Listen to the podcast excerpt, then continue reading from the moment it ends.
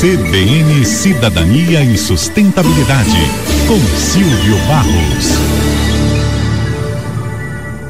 Semana passada, eu estava com algumas pilhas usadas dentro do carro procurando um lugar para descartá-las corretamente. Parei em vários pontos comerciais que vendem pilhas e baterias, mas ninguém aceitava. Finalmente encontrei um supermercado que tinha um ecoponto completo, para tudo ser descartado e reciclado do jeito correto.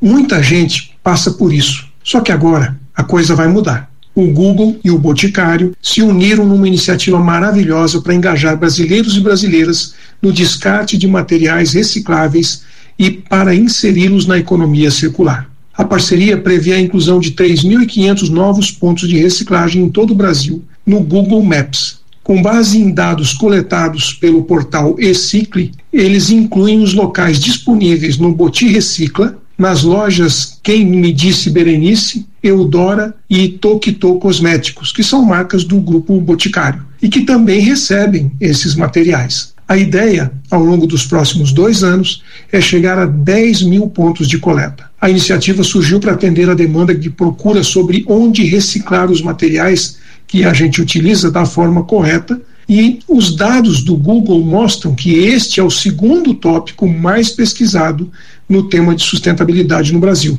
Perde apenas para o que está relacionado com mudanças climáticas. O propósito é ajudar as pessoas a encontrarem informações atualizadas sobre os pontos de coleta de materiais recicláveis que estejam disponíveis nas proximidades. Isto usando a ferramenta do Google Maps. Funciona assim: quando você pesquisa na busca do Google termos como reciclagem de cartuchos de tinta perto de mim ou reciclagem de sacolas plásticas perto de mim, vão aparecer os locais de coleta desses itens que estejam próximos da sua localização. Selecionando o ponto desejado, aí vem mais informações sobre o tipo de resíduo que pode ser entregue nesse local, o horário de funcionamento, o telefone, além da possibilidade de salvar esse local para você visitar depois e traçar uma rota toda vez que você tiver algo para ser descartado.